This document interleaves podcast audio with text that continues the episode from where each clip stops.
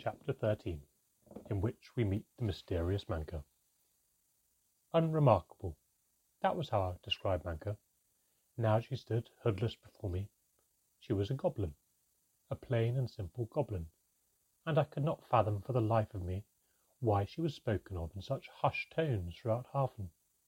In fact, as I looked at Manquer stood there, illuminated by the flickering flames of the dwindling fire, I thought she even looked weak.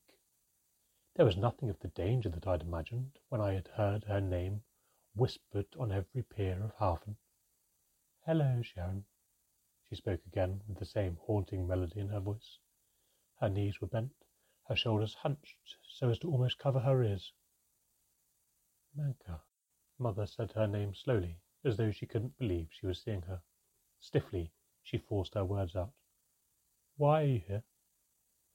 I heard there was a goblin, a goblin and her child seeking passage to Nirvaasan.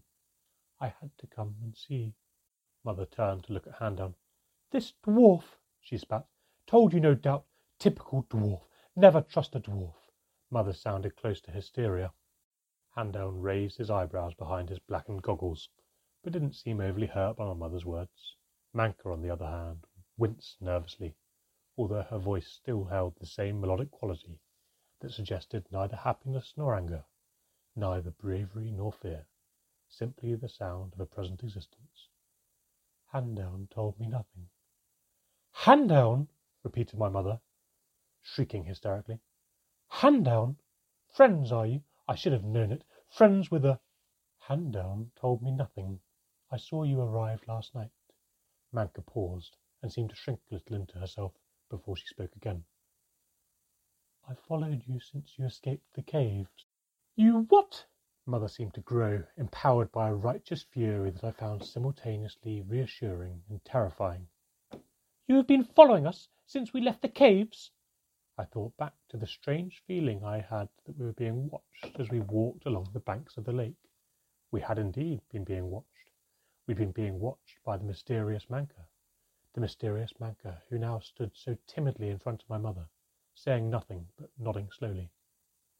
Mother's mouth slowly opened and closed, opened again and shut again. It was as though she were too confused, or perhaps too angry to speak. You followed us, she said again, since we left the caves? Manquer nodded again. Why? Still Manquer said nothing, but she reached into her pocket and pulled out a small golden chain. Mother's mouth fell open. It was the very same chain that Havre had stolen from her. Where did you get that? Mother whispered. I've never let it go, came Manquer's reply, and finally her voice almost seemed to crack. Where is yours?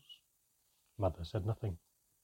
I looked at Handeln and was relieved to see that he at least was confused as me by this exchange, and together we waited, while Manquer and my mother stood staring at one another with expressions of rage, resentment, and anguish painted upon their faces.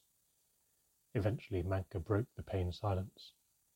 Scheren, I am the only sailor skilled enough, not to mention foolish enough, to take you to Nirvaasan. If you will not sail with me, that is your right but know that you will not find safe passage there upon another ship. That being said, I will not remain in Hafen if you are here. I leave tomorrow. Come to my ship in the dawning hour, or don't. It means nothing to me. I will leave, with or without you. With that, Manquer lifted her hood up over her head, turned upon her heel, and left the inn, leaving mother Handeln and myself flailing in her wake. It struck me as I waited for Mother or Handeln to speak that a strange majesty had returned to Manquer the moment she had lifted her hood.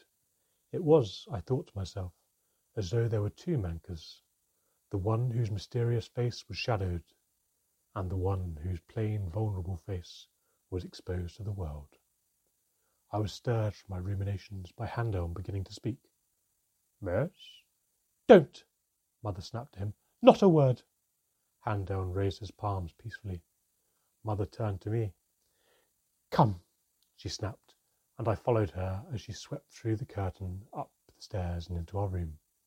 As I lay on my bed of sawdust, staring at the dark ceiling, I wondered whether or not my mother would take us to Mankaship. I had no idea